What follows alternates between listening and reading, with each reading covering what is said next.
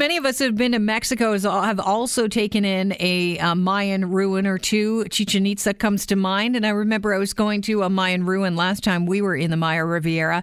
And uh, we were talking to our guide, and he said, you know, when you fly to Mexico and you see uh, that peninsula, it, it, it doesn't look flat. And odds are, every time you see some sort of bump, it's going to be, uh, you know, a, a Mayan ruin covered in the jungle. We're finding out that the scope of the Mayas and their civilization and just how advanced they were is beyond what was originally expected. Thomas Garrison joins the show. He's a National Geographic explorer, explorer and an archaeologist at Ithaca College. And uh, it's a, it's a pleasure to have you on the show, Thomas. Oh, thank you for having me. Great to great to be with you. Listen, I was pretty excited about this because I have been to some Mayan ruins, and you have discovered via uh, high uh, tech aerial mapping techniques involving lasers that the Mayan civilization is far more vast than you even anticipated originally. Can you give us an idea of what you found? Yeah, um, you know, we we had learned about this this uh, technology that basically lets us see through the the jungle, sort of uh, digitally deforesting without actually doing that damage. Uh, a couple of years ago, when when some people did it in Belize, another one of the countries that has a lot of Maya ruins in it, and we said, well, how can we get the the most out of this? And uh, we decided that if we did it in northern Guatemala, where the largest preserved tract of jungle in that area of the world is, and we did a, a really really big survey of it, not just over you know one or two places, we might be able to really see something interesting. And it it really uh, exceeded our wildest dreams in terms of the amount of material that uh, turned up through through the data. What did you learn? Well, uh, we learned, as you said, that uh, there were a lot more Maya than we thought. I mean, we knew we were going to find some more stuff, but this is, you know, an order of three or four times more than we were expecting. But what's really interesting is it reveals the area in between sort of the great cities that you might visit as a tourist, your your Chichen Itza, your your Tikal. Um, so you're seeing how an ancient civilization's society really functioned. You know, where are they growing their food? How are they uh, walking between sites with road systems? And how are they fighting each other? We're seeing all of these defensive systems and even fortresses that we didn't know existed. So uh, it's really changing our perspective on how the Maya functioned as a whole and just uh, you know how expansive everything was. You said there are much uh, more Maya than you originally thought. Once estimated to be a few million. How many how many Mayas are you thinking uh, would have lived in those structures?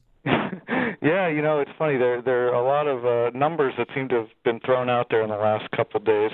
Look, to be, to be honest, it, it it's really difficult to put a, a hard number on an ancient population, right? How can you take a census? Um, but you know, it's definitely three or four more times. Um, I, I'd be comfortable, I guess, saying maybe maybe 10 million or something like that. But we're we're really talking about uh, even for how expansive our lidar survey was we've still only done a fraction of this area, so we're sort of guessing and extrapolating out from there. But uh, certainly, many, many, many more people than live in that area today, which raises all sorts of questions about, you know, how did they live sustainably there for so many thousands of years when everything today tells us that that uh, things are are being destroyed at, at a rate that we can't keep up with. You you found out some things about their agriculture. Can you get into that a little bit? I understand as well. Uh, some people surmise they were quite environmentally uh, conscientious. Was that with regard to uh, agriculture and how they grew their food? Yeah, yeah. You know, um, the type of agriculture practiced today in that area, including by some of the, the descendants of the ancient Maya, is this uh, slash and burn agriculture where you cut down a piece of the forest, burn everything that you cut down so that the nutrients get into the soil, and then you have a nice crop uh, until those nutrients run out, and then you need to cut down more forest. What we're seeing with the Maya is, and this goes hand in hand with all of the new uh, population estimates, is they had very sophisticated ways to to feed people. And so in these big swampy areas that frankly as archaeologists we wouldn't want to spend too much time in, the LIDAR is showing us that we have these huge, huge areas that would have been uh, irrigated fields, basically. They were redirecting water hmm. and uh, growing crops there. And so now, uh, you know, our job is to go out and figure out more about that.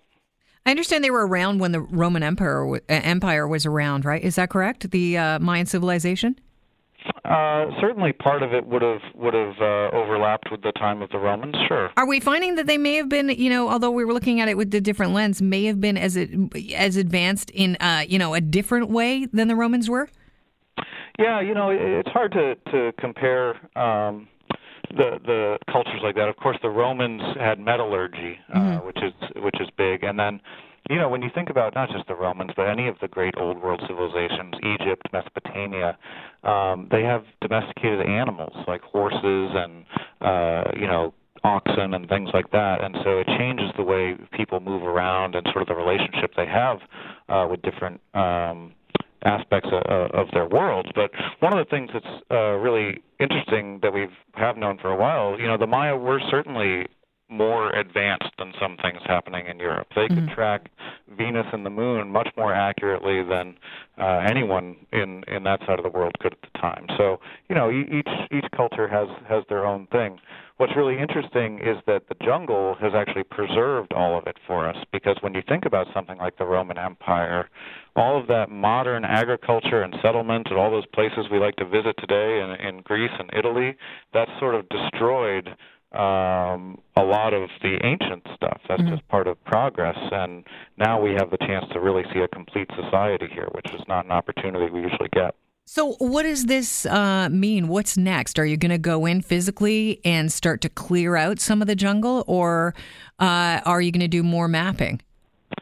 Well, um, we're definitely trying not to clear uh, jungle, but we're trying to find a balance now between wanting to investigate in more depth through uh, excavation and other things that we do in archaeology, some of the questions that have risen up, but then also continuing to map here because part of this big PACUNAM LIDAR initiative funded by this foundation is to be able to catalog all of these sites uh, and also environmental information for Guatemala so that they can start to think about, you know, how are they going to preserve this stuff long term and, and manage it. You know, tourism is a big deal down there, mm-hmm. uh, as as you know, having been to the Riviera Maya.